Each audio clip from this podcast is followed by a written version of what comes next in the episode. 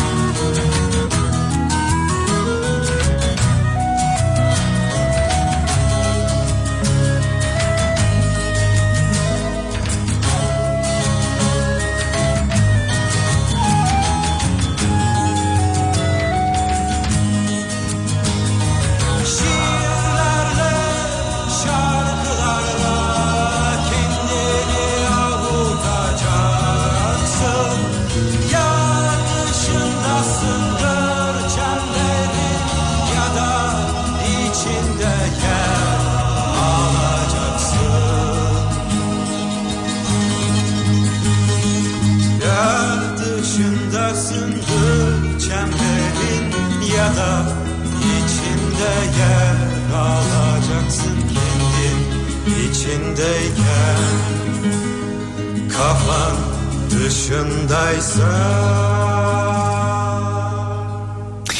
Türkiye'nin en kafa radyosundan, kafa radyodan hepinize günaydın. Yeni günün sabahındayız. Günlerden Perşembe. Tarih 13 Ağustos.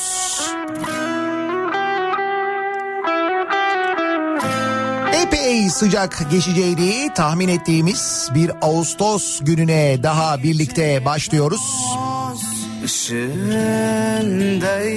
Gece gördüğümüz dolarlı Eurolu rüyaların anlamını çözmeye çalışıp kendimize gelirken bir yandan bunların muhtemelen iyi örtünmemekle alakalı olduğunu düşünüyoruz. Ya da belki gece çok fazla sosyal medyaya maruz kalmamızdan kaynaklanıyor olabilir.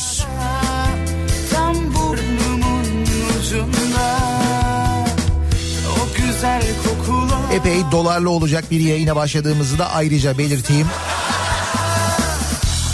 kopamadım Günaydın.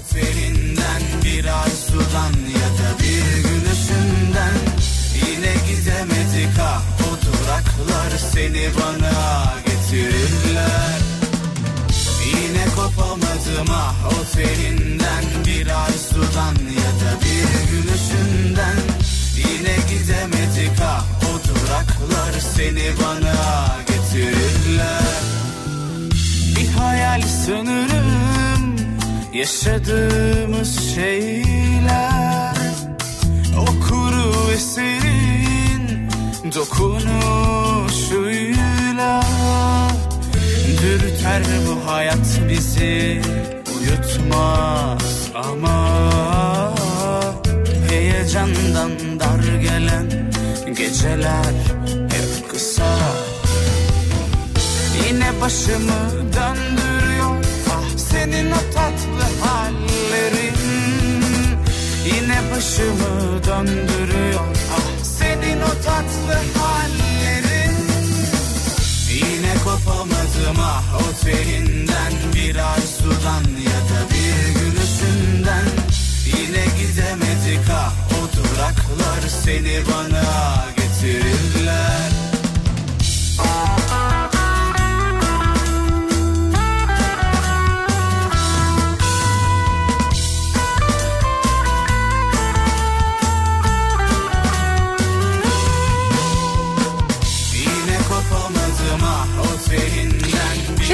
gibi epey dolarlı bir program olacak. İlerleyen dakikalarda daha detaylı konuşacağız o konuyla ilgili ama hafta başında konuştuğumuz okulların durumu meselesiyle ilgili 3 aşağı 5 yukarı bir şeyler netleşti.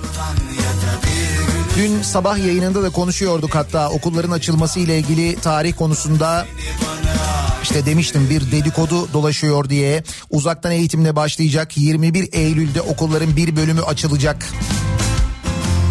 Tam da o dedikoduda söylenen gibi oldu.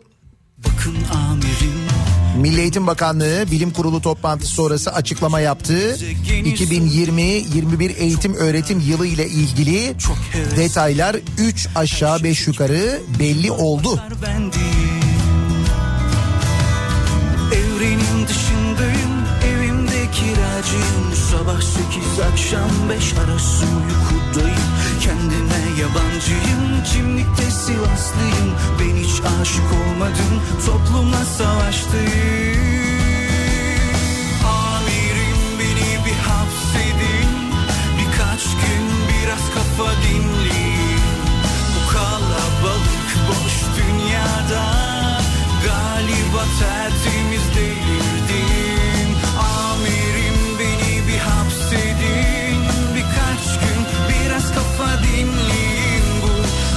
kalabalık boş dünyada Galiba tertemiz değildim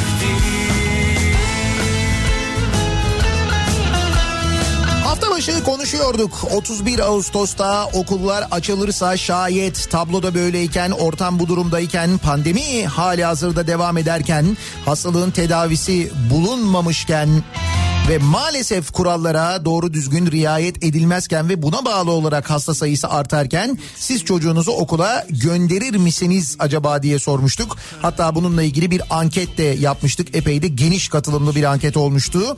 O ankete göre yüzde 60 hayır çocuğumu okula göndermem diyordu ki çok yüksek bir rakam bu. Yüzde 20 kararsızdı aslında. Şimdi kararsızlar dağıtıldıktan sonra diyeceğim çok karışacak iş. Hiç ona gerek yok. Nitekim bilim kurulu da e, herhalde velilerle benzer düşünüyor. Bil- Bilim kurulundakiler de muhtemel veli. Onların da önerisiyle anlaşılan e, bir karar alındı. 31 Ağustos'ta okullar açılıyor evet ama uzaktan eğitimle açılıyor. Milli Eğitim Bakanı'nın açıklamasına göre 21 Eylül'e kadar bu şekilde devam ederken 21 Eylül'de de bilim kurulu tarafından tavsiye edilen sınıflarda yüz yüze eğitimin başlamasına karar verilmiş. Yani 21 Eylül'de okullar da yine böyle topyekün açılmayacak. Seyreltilmiş e, yüz yüze eğitim modeli diye bir şey çıktı şimdi. E, bu da işte belli sınıfların haftanın belli günlerinde okula gitmesi manasına geliyor. Okuldaki mevcutların azaltılması maksatlı işte konuşuyorduk ya pazartesi, perşembe, cuma mesela e, bir grup öğrenci işte salı, çarşamba, cumartesi bir grup öğrenci belki bunlar aynı zamanda sabahçı ve öğlenci şeklinde gidecekler.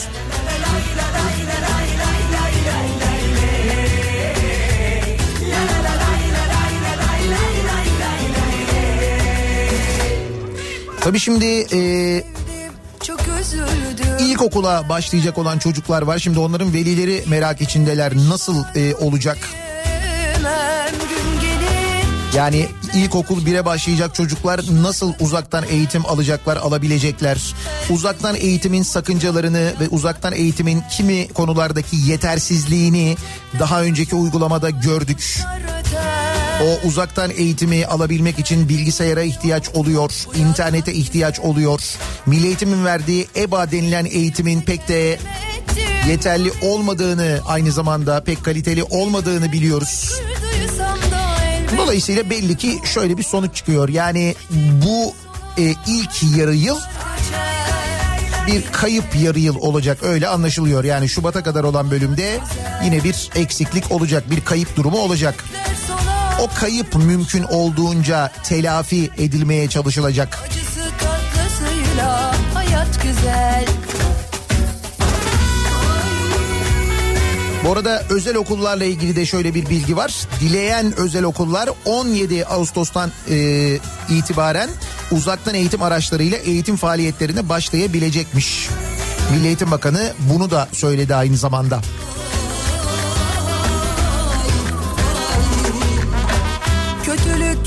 yoksa iyilik fark edilmez. Cefa çekmeyen dil sefasını sürmez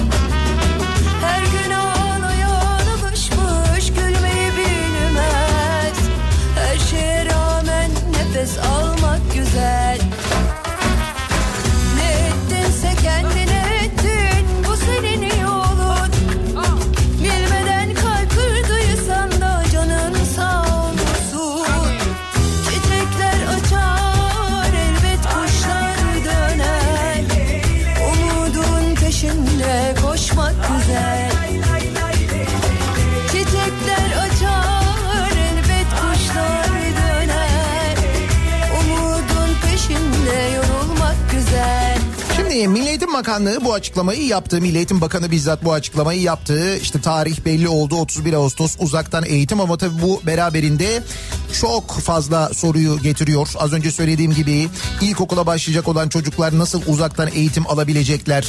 Veliler, çalışan anneler, babalar işte çocukları okulda iken e, iş düzenlerini, hayatlarını ona göre ayarlayanlar ne yapacaklar? Kuşlar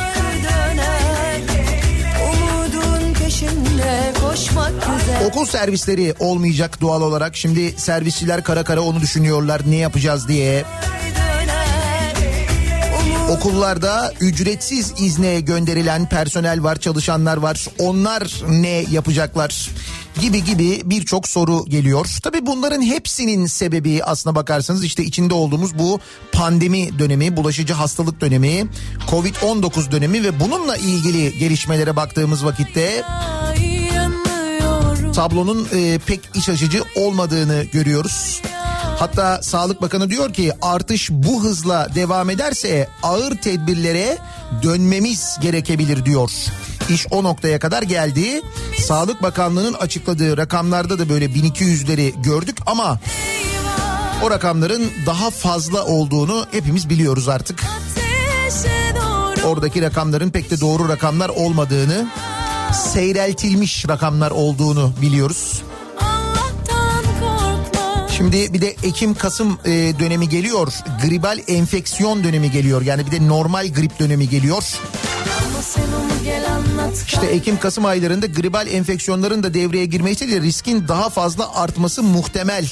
Eğer böyle devam ederse o ağır tedbirlere dönmemiz gerekebilir. Hafta sonları yine sokağa çıkma yasakları olabilir Ne diyor Sağlık Bakanı. ve üstüne darbe Osmanlıyor bu Peki Sağlık Bakanı böyle diyor da ne oluyor? Sağlık Bakanı, diğer uzmanlar yırtıyorlar kendilerini aman dikkat yapmayın etmeyin diye. Ne oluyor? Mesela İzmir'de sokakta düğün düzenleniyor ve düğüne katılanlardan sadece bir kişi maske takıyor. Bir. O da muhtemelen nikah memuru falandır herhalde. Bakmadım ben kim olduğunu ama. Ve baya böyle kalabalık bir düğün yani. Diğer davetlilerin sosyal mesafeye uymadığı, maske takmadığı düğünün sahibine toplam 4442 lira idari para cezası kesilmiş düğün sahibine. Diğer maske takmayanlara bir ceza yok yani. Ateşe doğru 4442 lirada ne oluyor? Bir tam bir yarım mı yapıyor? Aşağı yukarı herhalde değil mi? O da tabii eğer takıldıysa. Geline altın falan.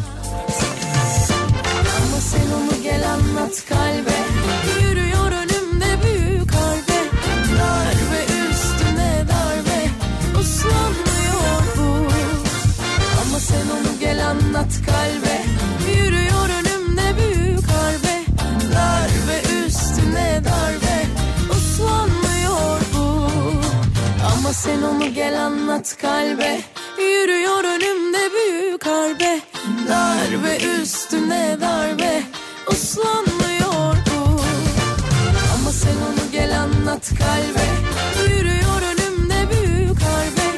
Darbe üstüne İzmir'de durum böyleyken e, o sırada Bursa'da maskesiz, mesafesiz, kılıç kalkanlı eğlence düzenleniyor. Kılıç kalkanlı eğlence. Bursa'da e, sosyal mesafe uyarılarının dikkate alınmadığı bir eğlence vatandaşın kamerasına takıldı. Osman Gazi ilçesinde bir iş yerinin önünde düzenlenen yöresel eğlenceye katılan birçok kişi salgın önlemlerine dikkat etmedi. Bursa'da Osman Gazi'de böyle bir yöresel eğlence mi var ya kılıç kalkanlı? Allah ben bilmiyorum demek ki. Osman Gazi ilçesinde Suriyelilere ait olduğu iddia edilen işletmenin açılışında kılıçlı kalkanlı gösteri düzenlendi. Ama iyice karıştı. Bursa'da Osman Gazi'de Suriyelilerin iş yeri açılıyor. Yöresel eğlence düzenleniyor kılıç kalkanlı.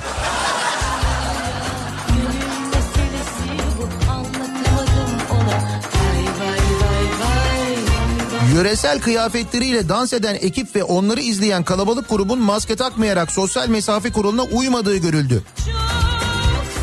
Evet bayağı böyle yöresel ya yöresel kıyafet derken bu yöresel kıyafet bilmiyorum kılıç kalkan falan var. Ne nerenin açılışıymış ama onu anlamadım ben. Fotoğraftan da görüntüden de anlaşılmıyor. İş yeri ne iş yeriymiş yani? Kasap olabilir mi? Kılıç kalkan kılıç ha İskender olabilir. Aa evet. Hani kılıçla onun arasında belki öyle bir bağlantı kurulabilir falan.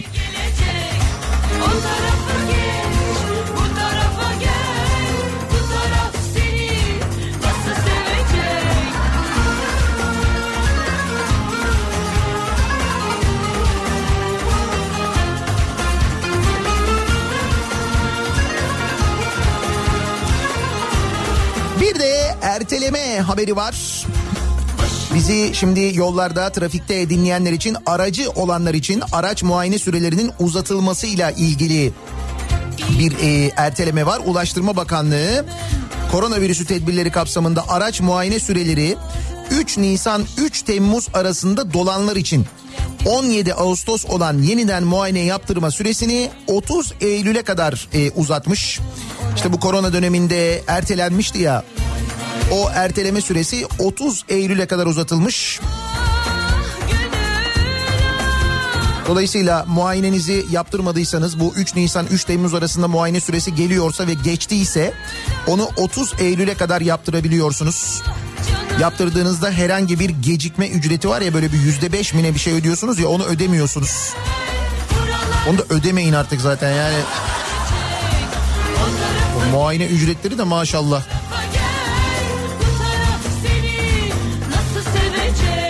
Yani normal insan muayene olduğunda aşağı yukarı aynı parayı veriyoruz yani.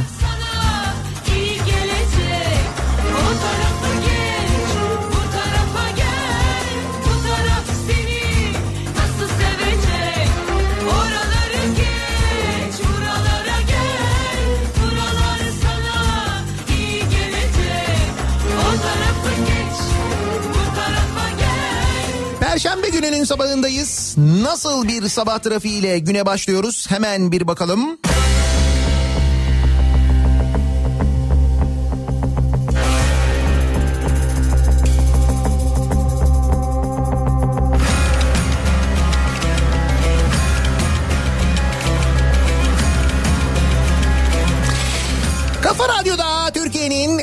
Kafa radyosunda devam ediyor.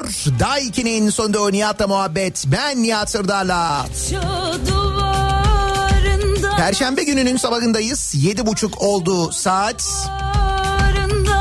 Açtım Hala aklında aynı soru olanlar. sarmaşık Bizim dolarla ne işimiz var diye düşünenler için birazdan dolarlı bir konu başlığımız olacak da. Ondan önce konuşacağımız başka konular var. Mesela e, bu dolandırıcılık olaylarıyla ilgili yine e, konuştuğumuz şu hani hırs meselesi kaynaklı kısa zamanda daha çok para kazanırım diye düşünerek kandırılanlara yenilerinin eklendiği bir operasyon var. Üstelik operasyonu başlatan bir köfteci. Evet, kahraman köfteci. Kahraman köftecimiz Zeytinburnu'ndan çıkıyor. Köftecinin ihbarı şebekeyi çökertti. Yüzlerce kişi 200 milyon lira kaptırmış. 200 milyon lira paraya bak. 36 kişilik şebeke çoğu iş dünyasından olmak üzere yüzlerce kişiden 200 milyon lira toplamış. Şebekeye ağına düşürdükleri kişileri 1 milyon lira yatırın 5 yılda 8 milyon lira kazanın cümlesiyle düşürmüş. Bir bakışta 1 milyon lira yatırıyorsun 5 yılda 8 milyon lira kazanıyorsun. Nasıl oluyor? Ya mesela aslında saçmalama lan demesi gerekirken nasıl oluyor diye soruyorlar. O nasıl oluyor demek zaten birinci adımı attın demek. yaktın beni Nasıl oluyormuş? Şebeke üyeleri kurbanlarına çok büyük bir proje içindeyiz diyerek yaklaşmış. Çok büyük bir proje içindeyiz. Büyük yani böyle.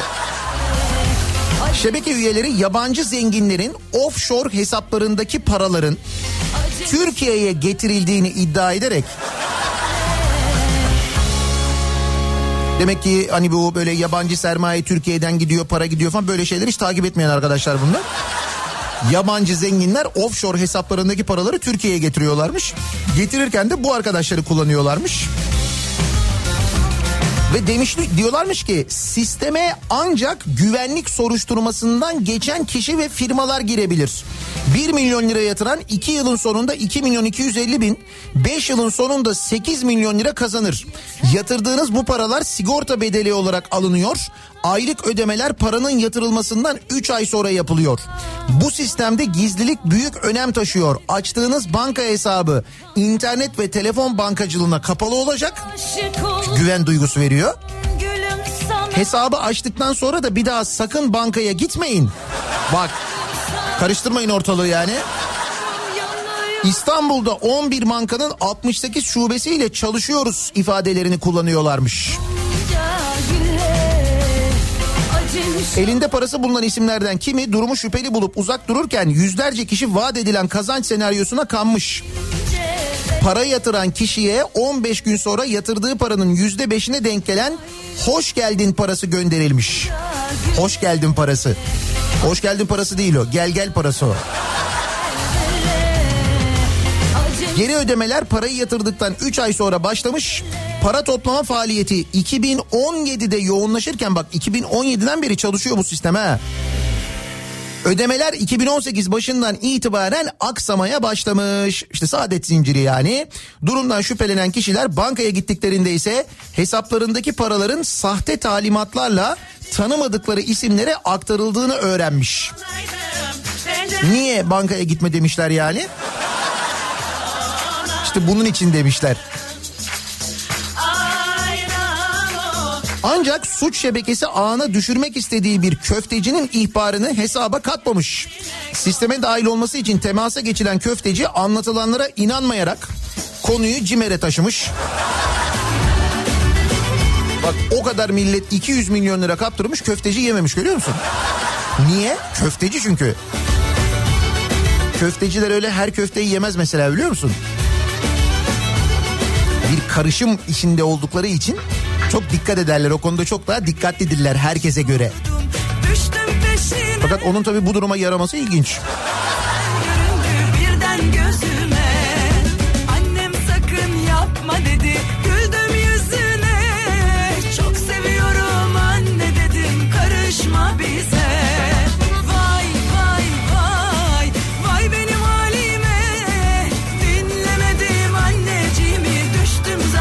Canı köfte çekenler.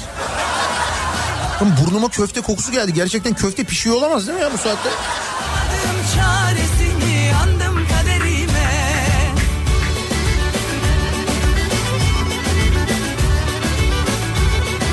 Bir buçuk milyona yaptırılacağı söylenen köprüyü 150 bin liraya yaptırdı. Bir buçuk milyon lira 150 bin lira. Nasıl olmuş nerede olmuş? Kırşehir'de AKP döneminde keşif bedeli 1,5 milyon lira olarak tespit edilen köprüyü yeni belediye başkanı Selahattin Ekicioğlu 150 bin liraya yaptırmış. Eksiktir o ya. Ama köprü de eksik olmaz arkadaş nasıl eksik olacak yani? Köprü fotoğrafı var köprü işte yani.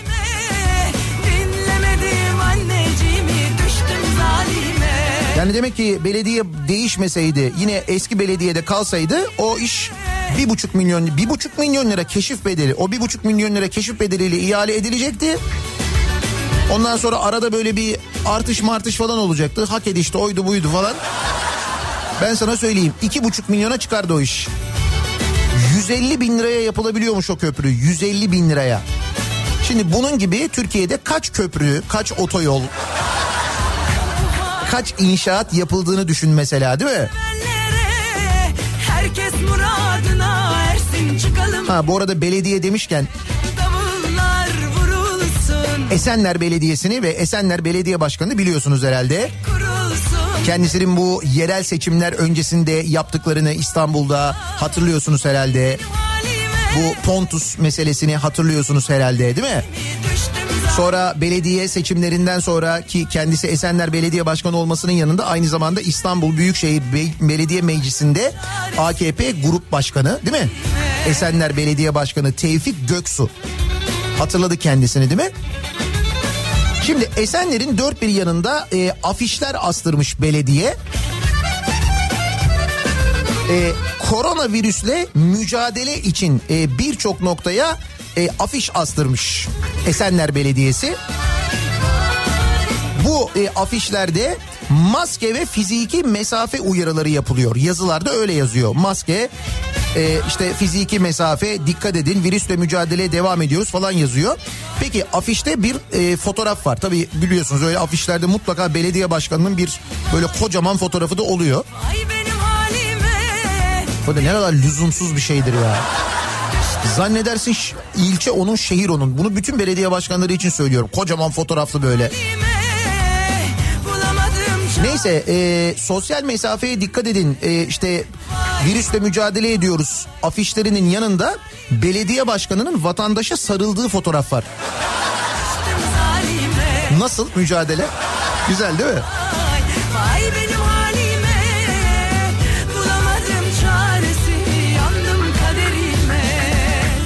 Yani diyor ki e, sosyal mesafeye dikkat edin. Covid-19'da mücadele ediyoruz. Hemen yanda fotoğraf var sarılıyoruz ama. Mesaj 10 numara. Çok güzel. Bu afişi mutlaka tasarlayan biri olmuştur da belediye başkanının onayından geçmeden de asmamışlardır herhalde değil mi? Göstermişlerdi Sayın Başkan bunu asıyoruz diye. Güzel güzel bu güzel evet. Ankara'ya gidiyoruz. Ankara'ya neden gidiyoruz? Yok bu sefer Anka Park için gitmiyoruz. O öyle yatmaya devam ediyor zaten. Atatürk Orman Çiftliği ile ilgili bir mesele var. Atatürk Orman Çiftliği'nin şaraplarına ne oldu? Keşke bu soruya gelene kadar Atatürk Orman Çiftliği'ne ne oldu ne oluyor diye sorsaydık yıllar içinde değil mi? O Atatürk Orman Çiftliği'ne Melik Gökçek'in yaptıkları nasıl bir nefret, nasıl bir düşmanlıksa artık. Şimdi Atatürk Orman Çiftliği'ndeki şarap fabrikasında üretilen binlerce litre şarap ortadan kaybolmuş sevgili dinleyiciler.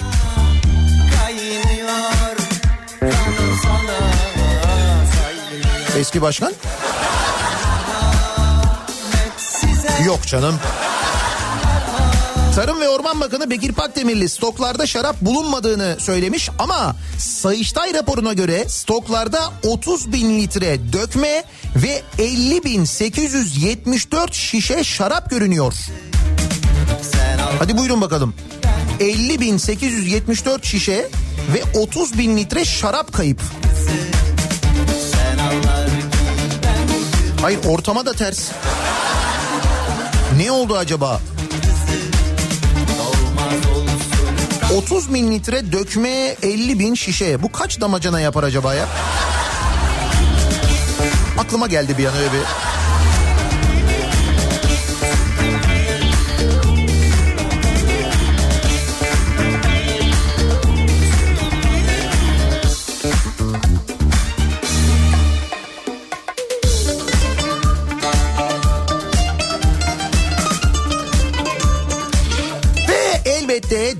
Hepimizi e, gerçekten şaşırtan ki dün sabah yayınında ne konuşuyorduk? Hiç şaşırmam diyorduk değil mi? Hani şu da olsa hiç şaşırmam, bu da olsa hiç şaşırmam artık Türkiye'de diye konuşuyorduk.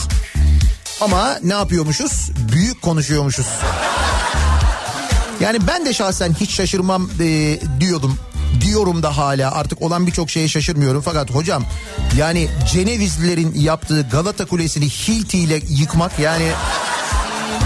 Yani o beni e, ne yalan söyleyeyim dün şaşırttı. Gördüğümde görüntüleri inanamadım önce. Hani acaba eski bir görüntü mü? Acaba başka bir yer mi falan? Hayır değil. Galata Kulesi.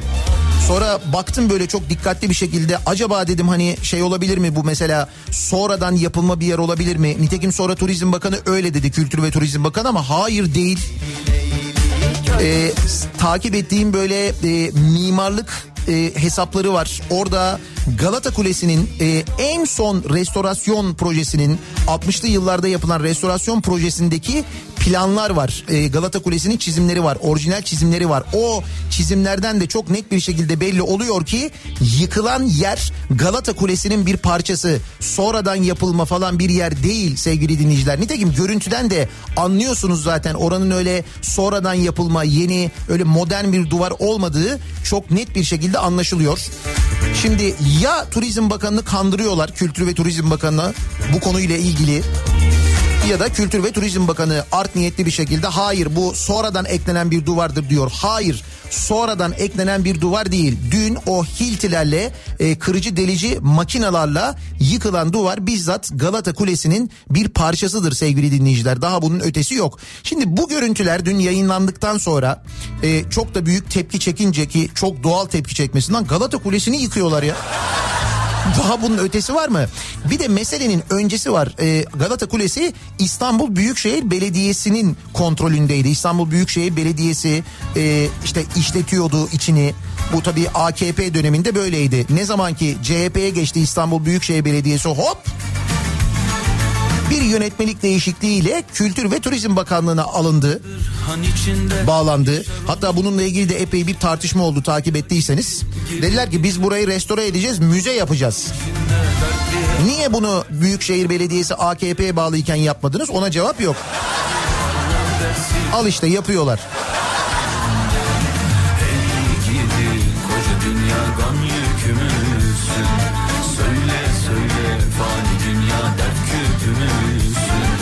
Ve tabii ki hiçbirimizi yine şaşırtmayacak olan ki bu Galata Kulesi yıkılma işine şaşırmış olabiliriz ama şuna zannediyorum şaşırmayacağız. O yıkım işini yapan yani o restorasyon işini yapan kimmiş? Galata Kulesi'ndeki yıkımı yapan firmanın sahibi AKP'li eski yönetici çıktı. Galata Kulesi'nde restorasyon adı altında yapılan yıkımı gerçekleştiren yüklenici firmanın sahibinin AKP İstanbul İl Teşkilatı eski yöneticisi Sevilay Tuncer Uludağ olduğu ortaya çıkmış. İçinde Restorasyon işini yapan firma Es Yapı Şehircilik Mimarlık Restorasyon e, firmasının sahibi Sevilay Tuncer Uludağ AKP İstanbul 5. Olağan İl Kongresi'nde yönetime seçilmiş ve bir süre görev yapmış. Firma sadece 2017 yılında Kültür ve Turizm Bakanlığı'ndan aldığı iki ihalenin toplamı 11 milyon lira 2017 yılında. İstanbul Büyükşehir Belediyesi'nden alınarak Vakıflar Genel Müdürlüğü'ne devredilen Galata Kulesi'ndeki restorasyon görüntüleri tepki çekince kim yapıyormuş bu işi diye bakılmış. Dünya döner 2000 yılında kurulan bir şirketmiş bu. Sahibi 2015 yılında AKP İstanbul 5. Olağan İl Kongresi'nde yönetime seçilmiş. Bir süre görev yapmış. dünya içinde Şirketin aldığı işlerin listesi o. Gidi dünya Emirgan At Ağırları, Hüseyin Ağa Camii, Küçük Efendi Camii, UNESCO Dünya Mirası Zeyrek, Selimiye Darül Kur'an Medresesi, Süleymaniye Yenileme Alanı, Yere Batan Sarnıcı, Şerefiye Sarnıcı, Konak Yalı Camii, Barbaros Türbesi, Edirne Büyük Sinagog falan diye gidiyor böyle. Biz şimdi mesela Galata Kulesi'nde e, restorasyonun bu şekilde yapıldığını gördük. Bunlarda kim bilir ne oldu? Öyle ya bunlarla ilgili mesela hiç kimse öyle bir video çekip falan koymadığı için belki de bizim haberimiz olmadı. Belki de buralarda da bir şeyler oldu bilemiyoruz ki.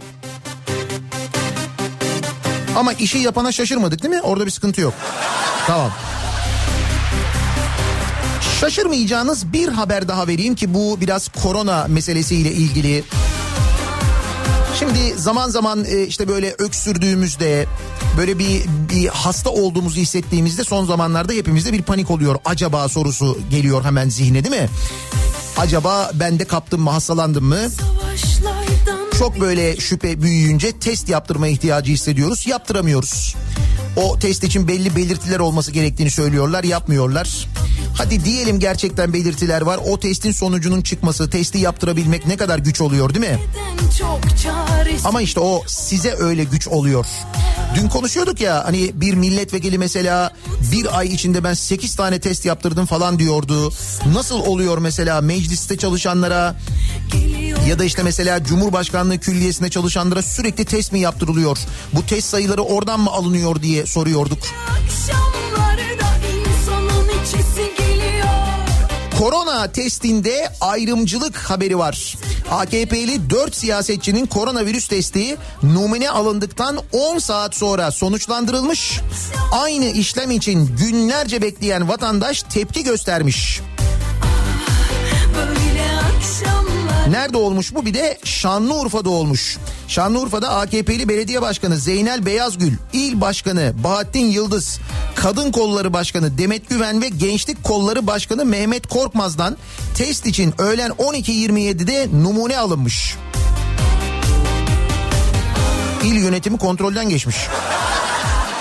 Aynı gün 22.02'de dördünün de test sonuçları açıklanmış.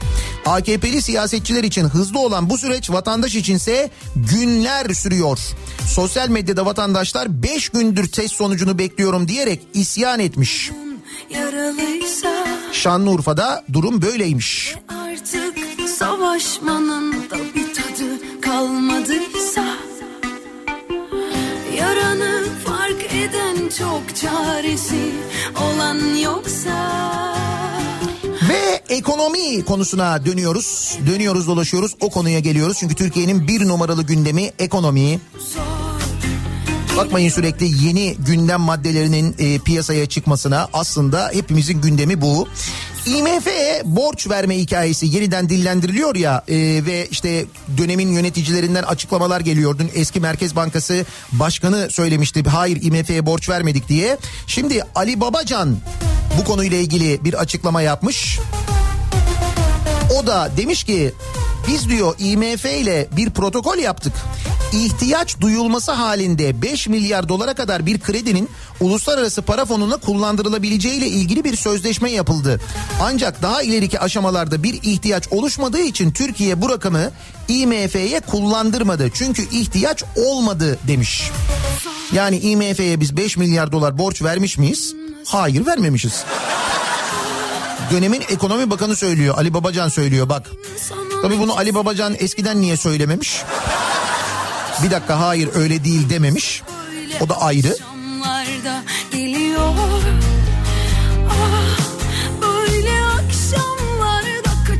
gidesim geliyor 6 ayında 970 bin kişi işsizlik ödeneğine başvurmuş. Ki işten çıkarma yasaklarına rağmen bakın İşkur'a işsizlik ödeneği için başvuranların sayısı yılın ilk ayın ilk 6 ayında 970 bin 117 kişiye ulaşmış. Bugüne kadar 3,5 milyon işçi kısa çalışma ödeneğine yönlendirilmiş. Bunlar da aslında işten çıkarılmak istenen ancak devlet işten çıkarmayı yasakladığı için kısa çalışma ödeneğiyle ayda 1000 lira alan insanlar. Onların sayısı da 3,5 milyon. Pardon e, kısa çalışma ödeneği 3,5 milyon düzeltiyorum hemen. 1,8 milyon ücretsiz izin alıyor. 970 bin kişi işsizlik maaşına başvuruyor. 3,5 milyon kişi kısa çalışma ödeneğine yönlendiriliyor. 1,8 milyon işçi yani az önce söylediğim aslında işten çıkarılmak istenen ama devlet işten çıkarmayı yasakladığı için işten çıkarılmayan kişi sayısı da 1,8 milyon. Onlar da ücretsiz izin ödeneği alıyor. Şimdi istihdamda durum bu. Dün akşam e, CNN Türk kanalına Ahmet Hakan'ın konuğu Hazine ve Maliye Bakanı Berat Albayrak oluyor. Ekonomi konuşuluyor. İşte son dönemdeki bu kur artışları falan konuşuluyor. Hatta konuşmanın bir yerinde e, burası çokomelli paylaşımlarına gönderme yapıyor Berat Albayrak. E, gülüyor o da bu çokomelli yorumuna ki bu çokomelli yorumu biraz bizden çıkmıştı. O çok önemli bir yerden sonra çokomelli haline gelmişti ya. Ee, diyor ki bakın diyor şimdi diyor bir şey söyleyeceğim diyor. Burası diyor e, ne diyorduk diyor çokomelli diyorduk değil mi diyor. Kendisi de öyle diyor yani. Hatta sonra diyor ki ben de çocukluğumda diyor en çok çokomelli eti pufu severdim diyor. Ben de. Ama ben çokomeli daha çok severdim yalan yok. Neyse bu konuşmanın bir yerinde yani bu röportajın bir yerinde Ahmet Hakan diyor ki ben diyor dolar artınca endişeleniyorum diyor. Berat Albayrak da diyor ki e, şunları soruyor. Bir şey soracağım diyor. Dolarla mı maaş alıyorsunuz diyor. Hayır diyor e, Ahmet Hakan. Dolar borcunuz mu var diyor. Hayır diyor. E dolarla bir işiniz mi var diyor. Var mı diyor böyle bir işiniz diyor. Hayır diyor. O zaman diyor niye endişeleniyorsunuz diyor. Şimdi bunu tabii Hazine ve Maliye Bakanı söyleyince bu dolarla işimiz mi var hani dolarla işiniz mi var deyince doğal olarak dolarla olan işlerimiz ya da dolarla olanlar aklımıza geliyor. O dolarla olanlar bizim maaşımız dolarla olmasa bile bizim borcumuz dolarla olmasa bile bizim dolarla bir işimiz olması durumunu ortaya çıkarıyor. Bizim aldığımız e, ürünlerin fiyatı onların ham maddesi dolarla olunca mesela onların fiyatı artınca benim maaşım Türk lirası olduğu halde doların artışı örneğin beni etkiliyor. Hepsini geçtim ben ki dolarla ne işimiz olduğunu dolarla nelerin dolarla olduğunu konuşacağız ayrı ama sadece şunu düşünelim. Türkiye'nin dış borcu var değil mi? Dışarıdan aldığı borçlar var. Bunlar dolarla mesela. Ne kadardı Türkiye'nin en son dış borcu? 475 milyar dolar mıydı? Öyle bir şey miydi? Şimdi dolayısıyla 475 milyar dolar olunca dolar e, mesela 10 kuruş artınca o bizim 475 milyar doların TL karşılığının ne kadar arttığını 475 milyarla 10 kuruşu çarparak bulabilirsiniz. Mesela 10 kuruş arttığında e, biz hazinemizde parayı devletten e, devlet hazinesindeki parayı insanlardan TL ile topladığı vergilerle oluşturduğuna göre demek ki bir dolarla işimiz var yani. Ya çok basit bir mantık hani çok düz bir mantık. Şimdi denebilir ki canım bu senin işin değil ki bu devletin işi. Lan devletin işi de benden toplanan vergi ile o borçlar ödeniyor. Sen o borcu ödeyemediğin zaman o 470 milyar dolar dolar yükseldiği için TL karşılığı arttığı zaman ve sen o parayı toplayamadığında vergiyi artırıyorsun yine bana benle ilgili oluyor. Yani benle ilgisinin olmaması mümkün değil yani hep benle ilgili. 12'den Öyle bir gel ki bir anda oynasın yer yerinden Gel sensiz anlamı yok. Ne çok özledim ne çok Kaldı ki e, şeylere daha hiç girmiyorum. Onları konuşacağız zaten. Hani dolarla yaptığımız mesela ödemelere anlaşmalara hiç girmiyorum. O dış borçtan bahsediyorum sadece. Mesela e, üçüncü köprü dolarla değil mi? Tabii geçişi de dolarla. Evet sen geçerken dolarla ödeme yapmıyorsun ama dolar karşılığı ödeme yapıyorsun. Onun fiyatı dolara göre belirleniyor. Fiyat belirleme dönemi geldiğinde dolar ne kadarsa onun karşılığı kadar bir geçiş ücreti ödüyorsun mesela. Aynı şey Avrasya Tüneli'nde de geçerli. Aynı şey Osman Gazi Köprüsü'nde de geçerli. İzmir Otoyolu'nda da geçerli. O fiyatlar nasıl belirleniyor? Hem dolar artışına göre döviz artışına göre belirleniyor. Hatta hem de Amerika'daki enflasyon rakamına göre de belirleniyor. Ayrıca bir de o var. Yani evet dolarla ödeme yapmıyor, dolarla maaş almıyor olabiliriz. Ama var var işimiz var yani. Yine de başka dolarla ne işimizin olduğunu anlamak için nelerin dolarla olduğunu konuşalım mı? Belki sizin e, iş yaptığınız sektör, çalıştığınız sektörde de dolarla yapılan bir takım işler vardır. Belki onları da öğrenmiş oluruz. Şarkılarından hayallere yelken açalım. Gel tut ki elimden. Dolayısıyla konu başlığımızı şöyle yapıyoruz. Dolarla bu sabahın konusunun başlığı bu. Dolarla neler dolarla diye dinleyicilerimize soruyoruz. Evet maaşlar dolarla değil. Ki belki aramızda maaşını dolarla alan da vardır. Ki o zaten bu aralar mutludur. Yani onun bir şikayeti olacağını sanmıyorum. at at kuytularına at emin. Neler dolarla acaba diye soruyoruz dinleyicilerimize.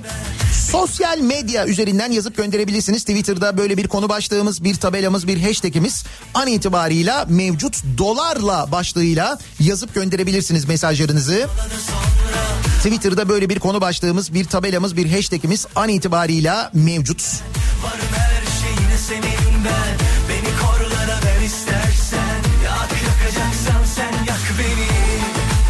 Facebook sayfamız Nihat Sırdar fanlar ve canlar sayfası niyatetniyatsırdar.com elektronik posta adresimiz. Bir de WhatsApp hattımız var 0532 172 52 32 0532 172 kafa. Buradan da yazıp gönderebilirsiniz mesajlarınızı. Neler dolarla acaba diye soruyoruz. Bu sabah konuşuyoruz dinleyicilerimizle. Bu arada o 10 kuruşluk artış sadece 10 kuruşluk artış o dış borçta 4 milyar 750 milyon lira ek e, bize yük e, bindiriyor. Evet dış borç dolarla olunca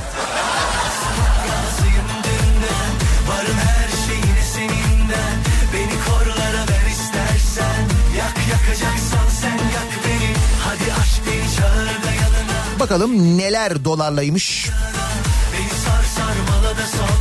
Bir ara verelim reklamlardan sonra yeniden buradayız.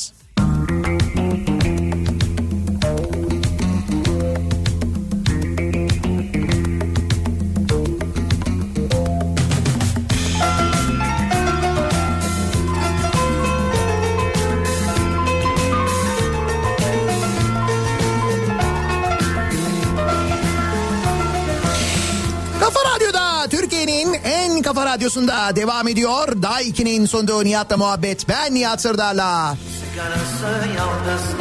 Perşembe gününün sabahındayız. Dolarla bu sabahın konusu.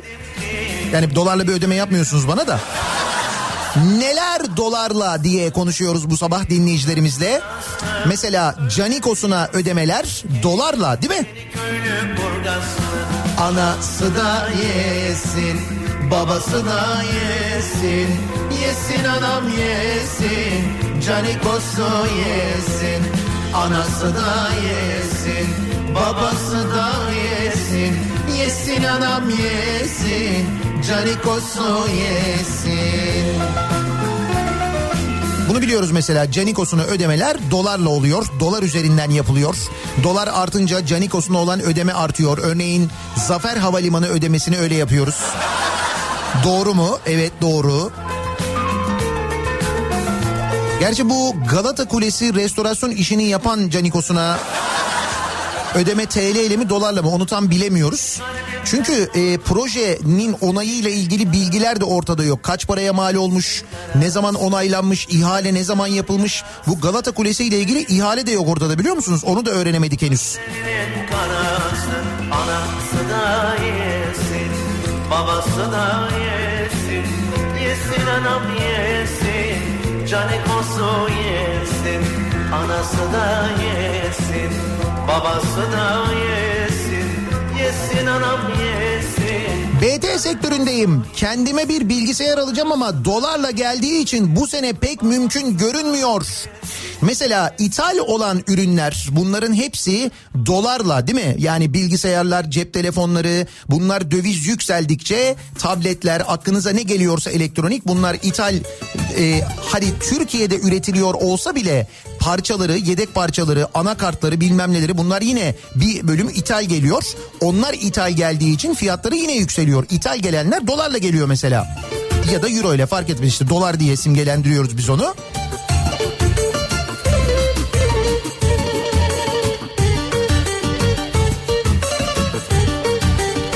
Mesela go kart pisti de dolarla mı acaba? Go kart pisti mi? Tarım, zeytinlik, üretim alanı gördüğünde gözünü rant hırsı büyüyen siyasi anlayış şimdi de İzmir Güzelbahçe'de tarım ve zeytinlik alanına go kart pisti yapacakmış. Yok artık ya. Zeytinliğe go kart pisti. Abi iyice şuurunuzu kaybettiniz ya.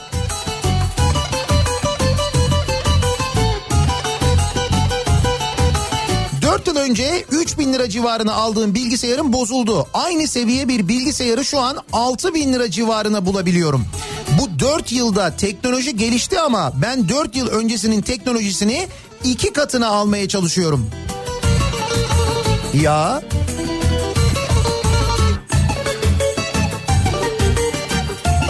Mesela Facebook'a borcun var dolarla. Evet Facebook'a reklam veriyorsun dolarla değil mi? Allah'tan Facebook haciz göndermiyor maaşıma. Ne kadar borcunuz varmış? 15.98. Neyse dolardaki iniş çıkış sizi çok üzmüyordur. 15.98 hani yine nispeten. Nihat Bey anlaşılan bütün gün program yapmayı planlıyorsunuz. Doların geçmediği tek bir şey yok çünkü. Her şey dolarla. Satışını yaptığım poli, polietilen ürünlerin ham maddesi dolarla diyor mesela dinleyicimiz. Geçen ay 0.62 kuruşa mal ettiğimiz ürün bu ay 0.76 kuruş. Biz imalatçıdan zamlı alıyoruz ama bunu müşteriye yansıtabilmemiz iki ayı buluyor. İşletmeler çarklarını nasıl döndürecek diye soruyor mesela.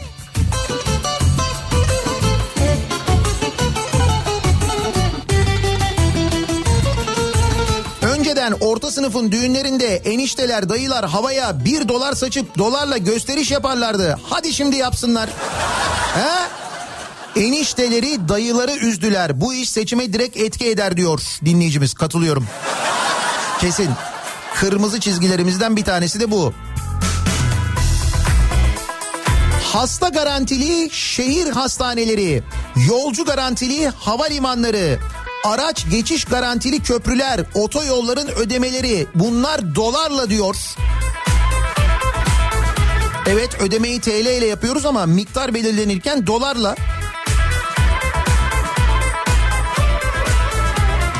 Yeter ulan yeter artık kendimizi bulamadık Aklımızdan geçenleri bir türlü yapamadık Kalbimiz kurudu yoktan ölüyoruz yavaştan Yazılım sektöründe sunucu hizmeti almak, domain almak, mail hizmeti almak vesaire vesaire bunların hepsi dolarla hatta en son yapılan 14.95 dolarlık ödeme için 112 lira 58 kuruş ödedik. Yani dolar kurunu 7.53'ten aldılar. Ama olsun bizim sektörün dolarla işi yok.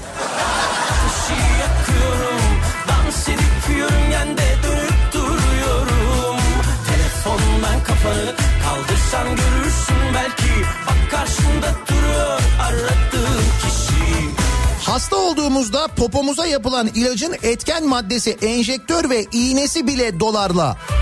Bak ilaçtan bahsetmiyoruz ha. Dur.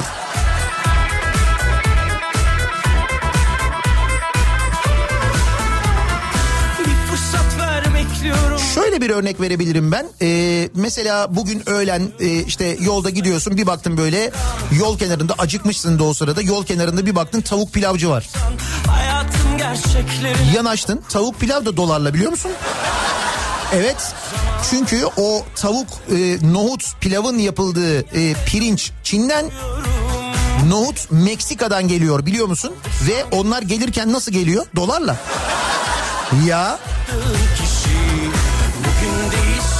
zaman ateşi yakıyorum Dans edip yörüngende dönüp duruyorum Telefondan kafanı kaldırsan görürsün belki kaliteli güneş gözlükleri dolarla yakın zamanda kaybettim oradan biliyorum. Geçmiş olsun.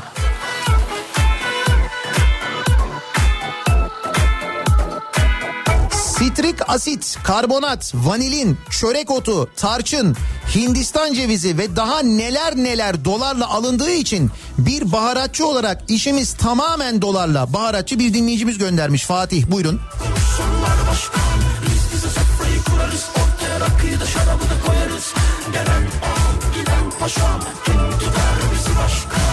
Bugün değilse ne zaman ateşi yakıyorum Dans edip yörüngende dönüp duruyorum Telefondan Tarım ilaçları dolarla bu yüzden bütün gıdaların fiyatı dolar artınca artıyor.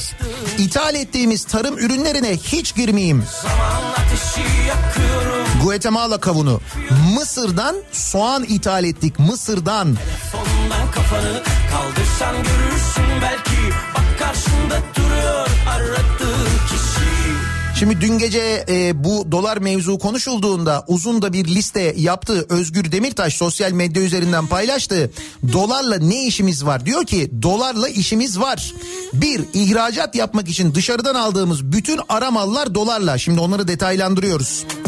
2. Elektrik dolarla. 3. Doğalgaz dolarla. 4. Yediğimiz gıdaların tohumları dolarla. Niye? Çünkü tohum ithal ediyoruz. Yerli tohum kullanmaya kalktığımız zaman ceza kesiyorlar biliyor musun? Gübre dolarla gübre, gübre dolarla. Bir gömlek Türkiye'de dikilse bile dışarıdan aldığımız pamuk dolarla, dokuma makinesi dolarla. Yeterli et yok dışarıdan aldığımız kesimlik hayvan dolarla. Elektronik aletlerin çoğu dolarla. Çocuk kıyafetlerinin büyük kısmı dolarla. Telefon dolarla Türkiye'de üretilse bile televizyon ünitelerinin LCD ekranı dolarla. Bilgisayarlar dolarla, kimyevi maddelerin bir kısmı dolarla, kağıdın ham maddesi bile dolarla, sağlık ekipmanları dolarla, yabancı ilaçlar dolarla, motor dolarla, Türkiye'nin uydusunu fırlatması bile dolarla. Aşı dolarla. Şimdi mesela aşı olacak. Aşı dolarla olacak. Nasıl olacak? Şimdi mesela uzmanlar diyorlar ki grip aşısı olun. Biz şimdi istiyoruz grip aşısı olalım. Ben istiyorum mesela grip aşısı olayım. Bulamıyoruz. Zaten bulamıyoruz da. De ki bulduk. Onun fiyatı da dolara göre belirleniyor.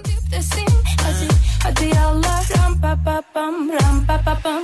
Ellerine verdim ipleri ama istedin ya tüm telleri. Sen izlediğin kötü filmleri. Gerçek sandın öyle mi?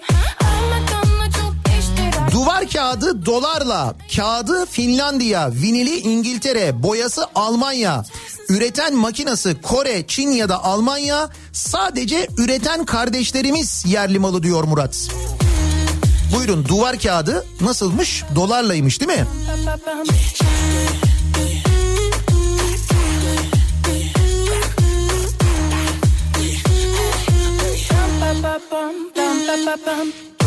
Geçen hafta marangozların kullandığı mobilya işkence aleti sipariş ettim.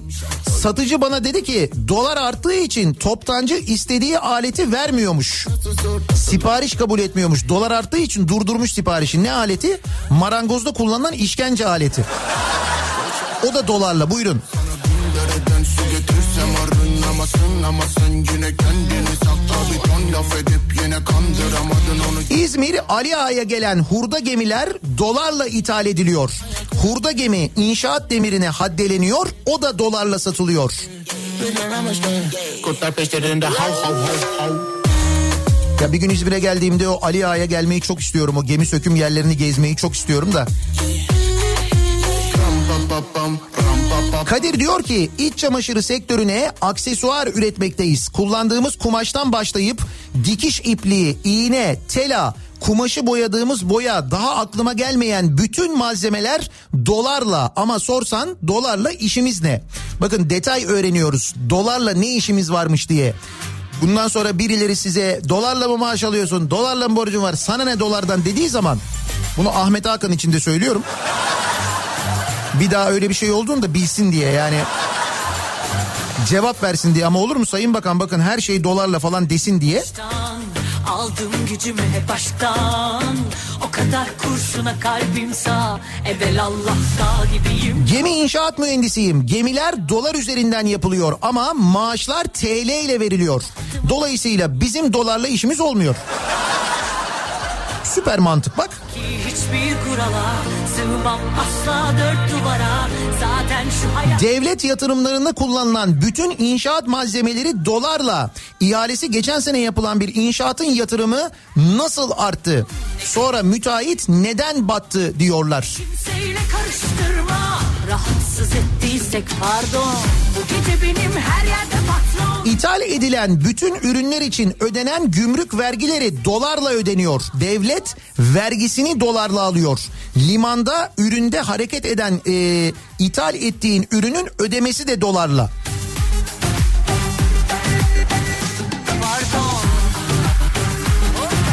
İzmir'de balkonuma güneşi önlesin diye tente yaptırmak için fiyat teklifi almak istedim. 600 euro artı KDV dediler. Diğer 3-4 firmada hep euro ile fiyat verdiler. Döviz bu kadar oynak olunca o e, TL'de kayıp olmasın diye böyle teklifler bu şekilde veriliyor. Dolar euro üzerinden veriliyor biliyorsunuz değil mi?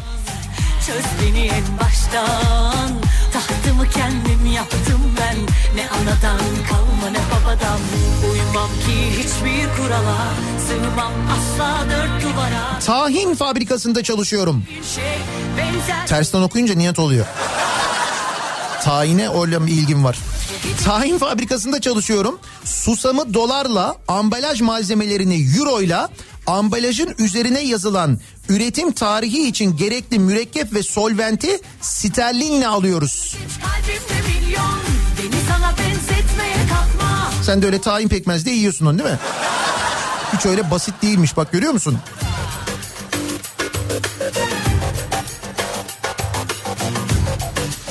Reel sektördeyim. İşçilik, ham madde TL ile yurt dışına fiyat vereceğiz. Öyle komik fiyatlar oluyor ki adamlar e, dalga geçiyoruz zannetmesin diye mecbur yüksek fiyat veriyoruz. Ülkeyi üretim kurtarır, başka bir şey kurtarmaz diyor. Ama bunu yıllardır söylüyoruz biz. Fakat üretilen şeyin e, beton olmaması, bina olmaması gerekiyor. Her yerde patron Kimyasallar dolarla, kozmetik ürünlerinin etiketine bakın. Hepsi dolarla. Laboratuvarda e, laboratuvarda yapılan sağlıklı sağlıkla ilgili testlerde kullanılan kitler de dolarla. Rahatsız ettiysek E petrolü dolarla alıyoruz. E tabi petrolü dolarla almıyor muyuz? Türkiye petrol çıkarmadığına göre Türkiye'de kullandığımız akaryakıt nasıl yapılıyor? Petrolden yapılıyor. Petrolü neyle alıyoruz? Dolarla alıyoruz değil mi? Doların varil fiyatı neyle? Şey e, petrolün varil fiyatı neyle? Dolarla. Gerçi varille dolar düşündüm bir anda.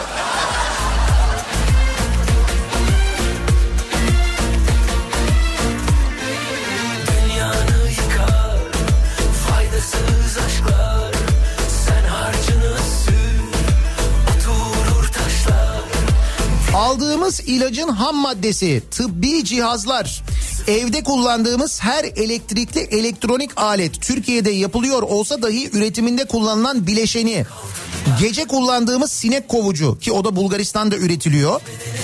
Gıda sektöründe tarlada sürme, ekme, biçer döver makinesinden tutun markete ulaşana kadar kullanılan akaryakıt, evde iş yerlerinde kullanılan elektriği üretirken kullanılan ve kendisi de ısıtmada kullanılan doğal gaz. Bunların hepsi Papua Yeni Gine kinası ile ödendiği için işte yok bunların hepsi dolarla işte. Bu arada ne kadar dışa bağımlı olduğumuzu da öğreniyoruz değil mi bu saydıklarımızla birlikte?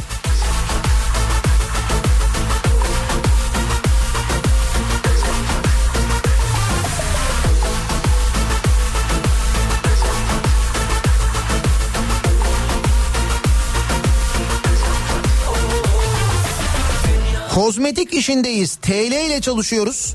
Habire zam ama biz müşteriye yansıtamıyoruz. Bu yansıtmamış haliniz mi ya? Ben geçen öyle bir parfüm aldım elime bir baktım sonra geri koydum yerine tekrar. Usulca. Saygıyla uzaklaştım önünden öyle söyleyeyim yani. Artık free shop imkanımız da yok. Seyahat yok ya.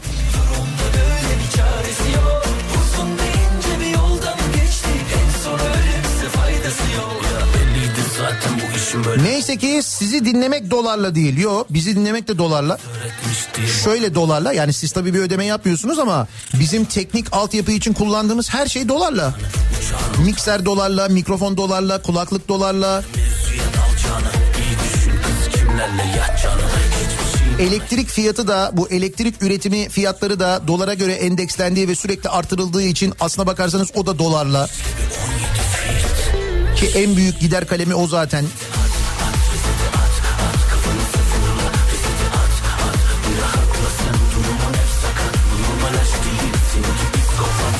Nakışçıyım. Sarf malzemem tela ve ip.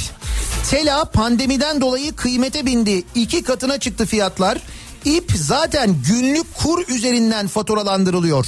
Ama ben zam yapamıyorum. Hatta müşterilerimden indirim için baskı görüyorum. Bu arada işler geçen seneye göre yarı yarıya azaldı. Onu söylememe de gerek yok. Nakış işi yapan bir dinleyicimiz yazmış. Pamuk ipliği üretiyoruz. Dolarla satıyoruz. Alıcılarımız bornoz, nevresim, kot, giyecek üretiyor. Doğal olarak bunların da fiyatı artıyor. E, alacağım dolarla ama bu arada banka kredilerimde dolar üzerinden olduğu için milyonluk kambiyo zararlar yazıyorum. bir aşksa çoğu zaman da para değiştirir insanları hep bir anda. Hiç bunları kendine Eminönü'ne gidiyoruz. İç çamaşırı toptancısına. Her gittiğimizde doların yükselişine göre daha yüksek fiyattan alıyoruz. Buyurun don bile dolarla. İşte onu söylüyor. Don dolarla yani. sen sarıl o sana sarılmazsa sen unut unutmazsa lay lay lay lay Oto yıkamalar da dolarla sanırım. Araba yıkatmak 35 lira olmuş. Malzemeleri dolarla alıyorlarmış diyor İzmir'den Hüseyin. Evet. İşte herkes birbirine dolarla satıyor artık. Hangimiz uğramadık sanki haksızlıklara Dinle beni sakın uyma şeytana Kedi maması, köpek maması alıyoruz. Dolardan dolayı dostumuza kaliteli mamalar alamıyoruz. Kedinin tuvaletini yapacağı kum bile dolarla. Hiç bunları kendine dert etmeye değer mi? Şu kısacık ömürler yeter mi? Hoş görsen affet gitsin Mesela çocuğun bakıcısı dolarla maaş alıyor. O ne olacak? TL'ye dönersek bırakırım işi diyor. Buyurun o da dolarla.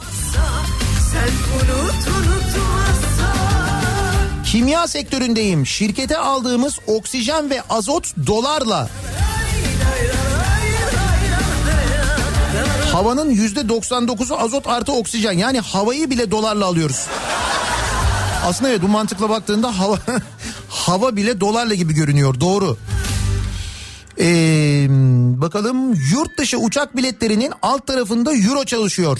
Yani gördüğünüz TL fiyatları euro ve dolarla çarpılıyor ve alan vergileri dolar ve euro ile ödeniyor. Evet uçak bileti de öyle.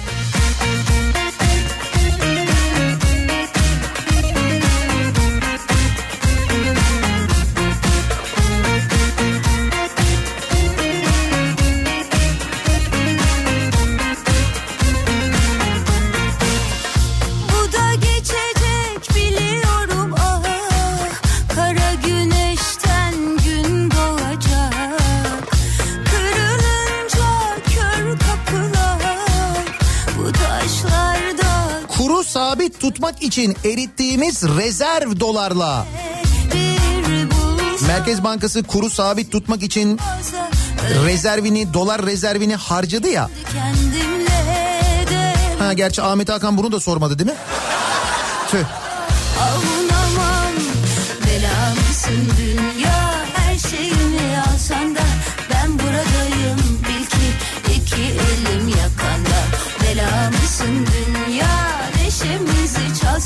Az önce tayin fabrikasından örnek veren arkadaşın söylediği kodlama sektöründeyim diyor Hasan. Hani o paketlerin üzerine yazılan kodlama var ya.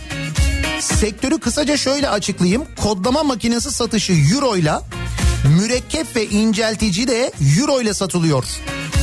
%100 yerli bir ürün bile üretilse kodlama işleri euro bazında yapılıyor diyor Hasan. Bu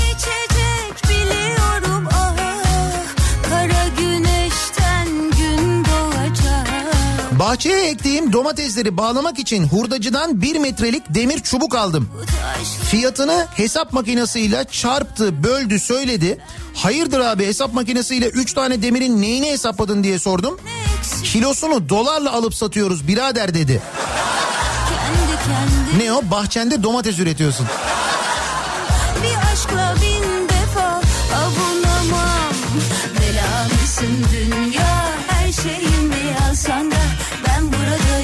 Dış borcumuz var mı? Var. Varsa ne kadar? İşte benim bildiğim 475 milyar dolar öyleydi hatırlıyorum rakamı. Dolarla mı? Evet dolarla. düşmüyoruz yakandan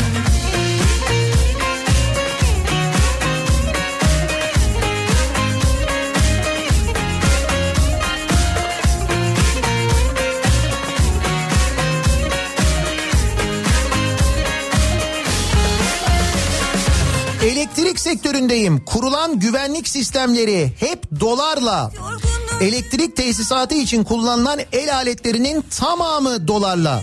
Bir tek işçilik Türk lirasıyla diyor Ahmet. Çok yorgunuz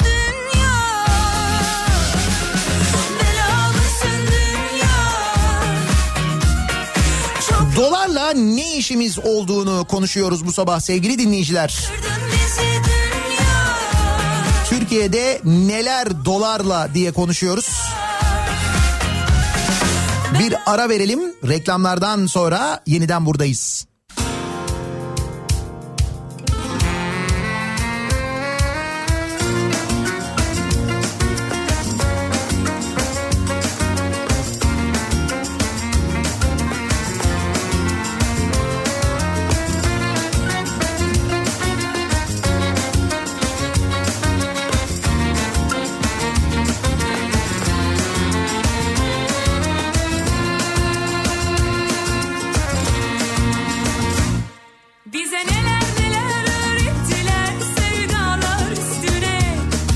Aldatıldık, aldatıldık. Dünya böyle değil. Dünya dünya. Dolar üstüne. Aldatıldık, aldatıldık. Dolar böyle değil. Kafa Radyo'da Türkiye'nin en kafa radyosunda devam ediyor. Day 2'nin sonunda Nihat'la muhabbet. Neler dolarla diye konuşuyoruz. Bu sabahın konusunun başlığı bu dolarla. kimimiz yeksan Tabii diyor Mehmet sen de haklısın. Dolarla olmayan bir şeyler söylememizi isteseydi bu sabah konuşacak konu olmazdı. Ahmet Hakan sağ olsun.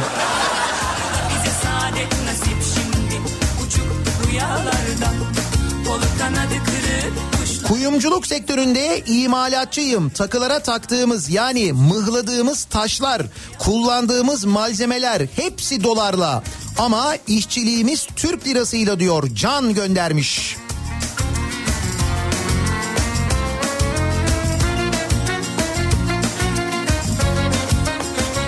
En basitini söyleyeyim de ortalık karışmasın diyor Ahmet. İçtiğimiz suyun pet şişesi bile dolara endeksli.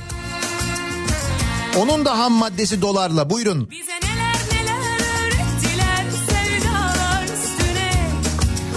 Asıl sorun maaşım dolarla değil. Onun dışında zaten her şey dolarla.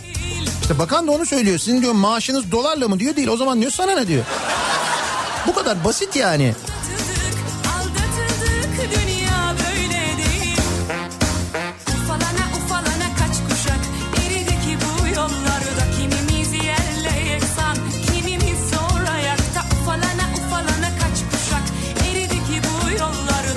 Surtürk de dolarla çalışıyor galiba. 5 gün sonraya anca randevu alıyoruz.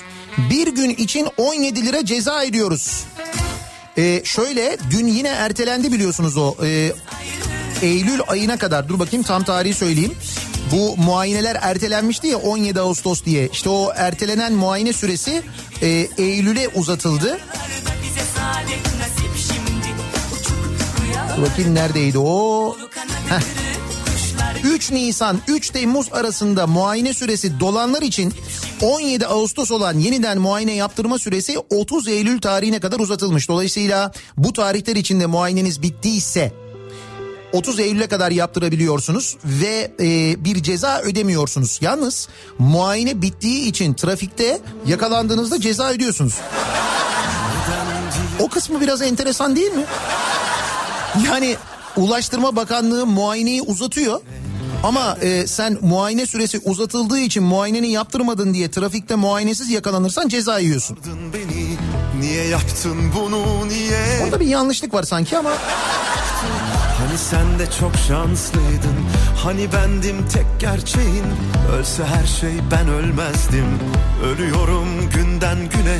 Gülüm soldu gönlüm soldu İçimdeki çocuk soldu Niye yoksun söyle niye dolarla yatıp kalkmayın. Dilinize doları dolamayın. Doları dilinize dolarsanız dolar dolama olursunuz. Oldum ben şu anda zaten. Hani nerede yeminlerin Bitecekti bu gitmeler Yandaş müteahhitlere verilen hazine garantili projelerin garantileri dolar ve euro cinsinden. Mesela yakın zamanda Çanakkale'ye gittiyseniz Çanakkale Köprüsü'nü görmüşsünüzdür. Gördünüz değil mi? Ayaklar böyle iyice dikilmiş. e, otoyol inşaatına başlanmış. Mesela oranın geçişi euro ile yani euro üzerinden hesap ediliyor. Günlük de 45 bin araç geçiş garantisi mi verilmişti? Öyle bir şeydi galiba değil mi? O 9 günlük bayram tatillerinin olduğu dönemde bile yani o günlerde bile geçen araç sayısı iki yaka arasında geçen sayısı araç sayısı değil 45 bin 30 bini zor yakalarken biz her gün için 45 bin araç geçiş garantisi veriyoruz oraya. Euro ile bu arada. Hani aşk dolar değil yani. Hani bendim tek gerçeğin. Ölse her şey ben ölmezdim. Ölüyorum günden güne Gülüm soldu gönlüm soldu. İçimdeki çocuk soldu. Niye yoksun? Söyle niye? Perişanım paramparça. Darıldım kırgınım sana. Kahroldum sen gidince. Kendimi vurdum yollara. Hani nerede yeminlerin Bitecekti bu gitmeler Döviz bürolarında çalışanların maaşları Türk lirası. İşte bakın bu bir dramdır. Çok net. Darıldım kırgınım sana Kahroldum sen gidince Kendimi vurdum Nihat Bey muayene erteleniyor ama muayene olmadan satış yapamıyoruz. Ara, arabalar da muayene olmadan satılmıyor değil mi? Bir de böyle bir durum var. derbeder Kart sektöründe çalışıyorum kart. Çipinden plastiğine, manyetik şeridinden hologramlı imza paneline bir kartın yüzde doksanı dolar maliyetli. Bu yüzden devlet bankaları bile dolarla ihale açıyor o banka kartları için diyor Nehir.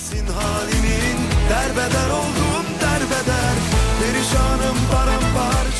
Ülkenin en büyük fide üretim tesisinde mali işlerde çalışıyorum. Dolayısıyla bütün faturalar elimden geçiyor. Bakın ülkenin en büyük fide üretim tesisinde tohumundan torfuna, e, vermikulitine, kullandığımız ilaçlar, tohumları ektiğimiz viyoller yani aklınıza ne geliyorsa her şeyi dolarla alıyoruz. Bir tek maaşımız TL ile diyor dinleyicimiz.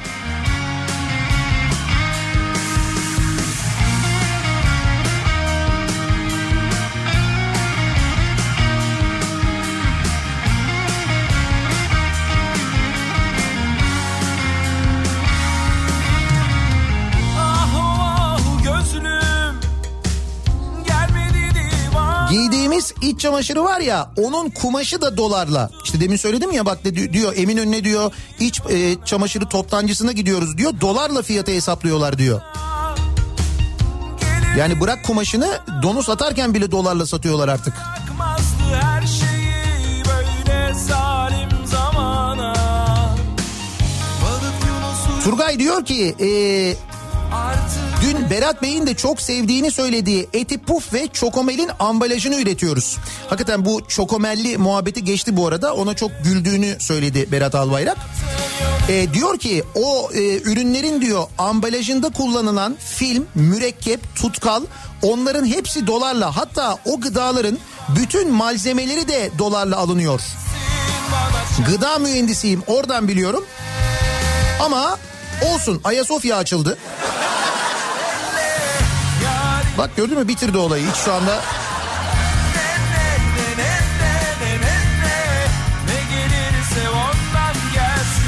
Ne Matbaam var. Aldığım kağıt, kimyasal boyalar, yedek parçam. Yedek parçayı takacak usta dolarla servis veriyor.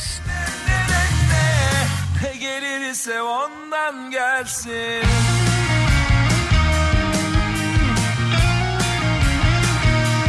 Havalandırma, iklimlendirme sektöründe galvaniz, saç dolarla, elektrik motoru euro, fan dolarla, karkas dolarla. Ama bizi doların yükselmesi ilgilendirmiyor yani diyor. İzmir'den Eren göndermiş.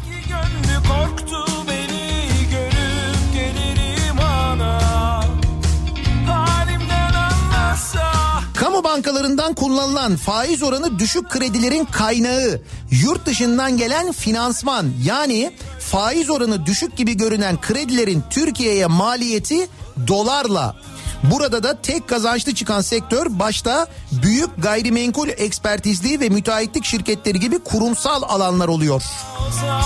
Yani o kredinin maliyeti de dolarla. Sen o anda ödemiyorsun ama sonra ödeyeceksin. Yerel gazeteciyim diyor Mustafa Düzenli göndermiş Osmaniye'den. Kağıt, kalıp, mürekkep vesaire hepsi dolarla. Yerli ve milli gazetecilik bu olsa gerek. Gazete çıkaramaz hale geldik demiş.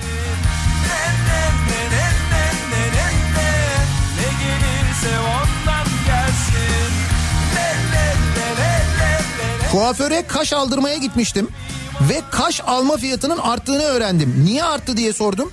Dolar sürekli artıyor. Biz de zam yapmak zorundayız dendi. Kaş almak dolarla.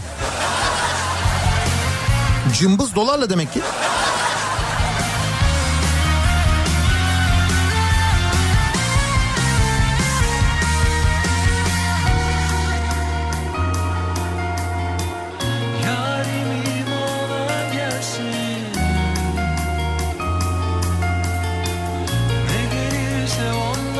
24 saat firmasının avukatlığını yapıyoruz. Saatler 1 dolar gümrük vergisi ödenerek ülkeye giriyordu. Şimdi yüzde 45 artı 1 dolar gümrük vergisi ödeniyor. Bayiye satış 18 dolar, satılan saatler 27 dolara bayiye satılıyor. Saatin pili, kordonu, pimi bunların hepsi yine dolarla. Ne gelirse ondan gelsin. Yurt dışından gelen tüm otomobiller, tüm araçlar dolarla, euro ile geliyor. Bir de yetmezmiş gibi parçaları da öyle. E tabi ithal edilen araçların fiyatları ona göre belirleniyor. Ee, Diyanet işlerinin getirdiği hani bir pompon leylandi, piramit, mazı, jumbo, tijili falan vardı. Onlar euro ile mi dolarla mı geldi acaba? Vallahi şimdi seçenekse eğer bence dolar daha iyi ama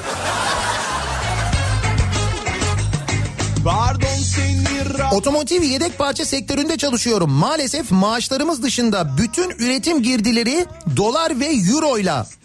Hatta kullandığımız tuvalet kağıtlarını bile euro kuruyla alıyoruz. Tuvalet kağıdını. Öyle mi?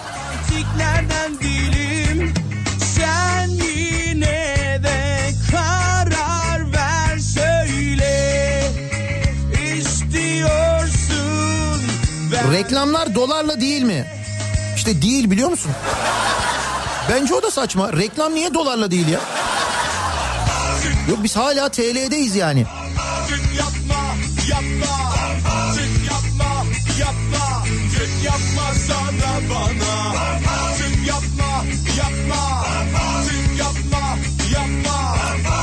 Antalya'dan Veli diyor ki dermatoloji doktorlarımıza tedavi destekleyici kalıp temizleyiciler çalışıyorum.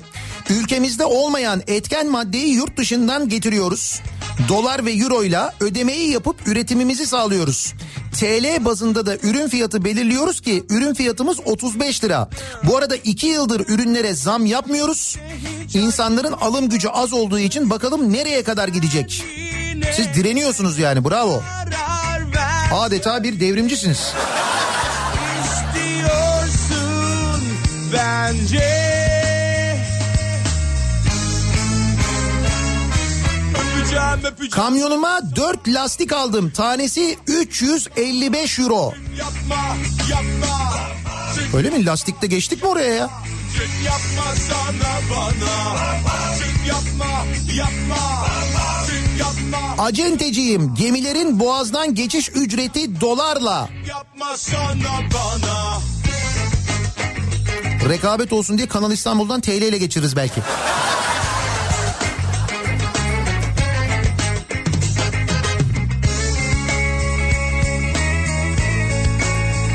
Evime duşakabin yaptırıyorum. Ölçüyü aldılar üretimde. Anlaşmayı yaptık. Firma dün aradı. Fiyatta farklılık oluştuğunu, bu artışın dövizden kaynaklı olduğunu söylediler. İstersek fiyat uymazsa anlaşmayı iptal edebileceğimizi de belirttiler. Bu durum için çok üzgün olduklarını söylediler. Duş kabini de mi dolarla? Öyleymiş. Çık yapma yapma yapma Nihat Bey iç giyim lastiği yani don lastiği üretiyoruz. İçindeki elastan dövizle Türkiye'de üretilmediği için kullandığımız iplerin yüzde sekseni Türkiye'de üretilmediği için yine dövizle. Boyalar da yine dövizle. Don lastiği de dolarla. Bu bence son nokta yani.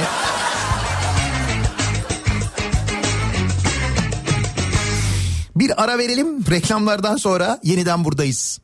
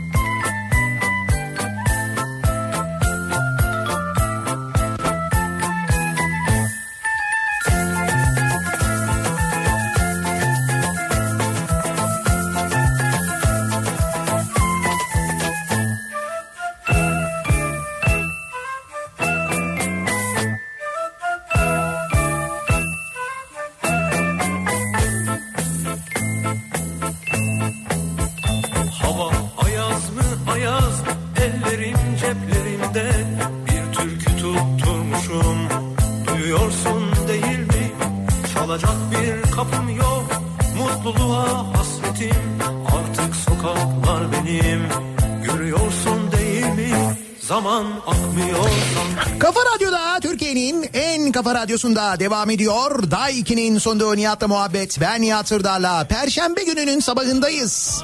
Nelerin dolarla olduğunu konuştuk bu sabah.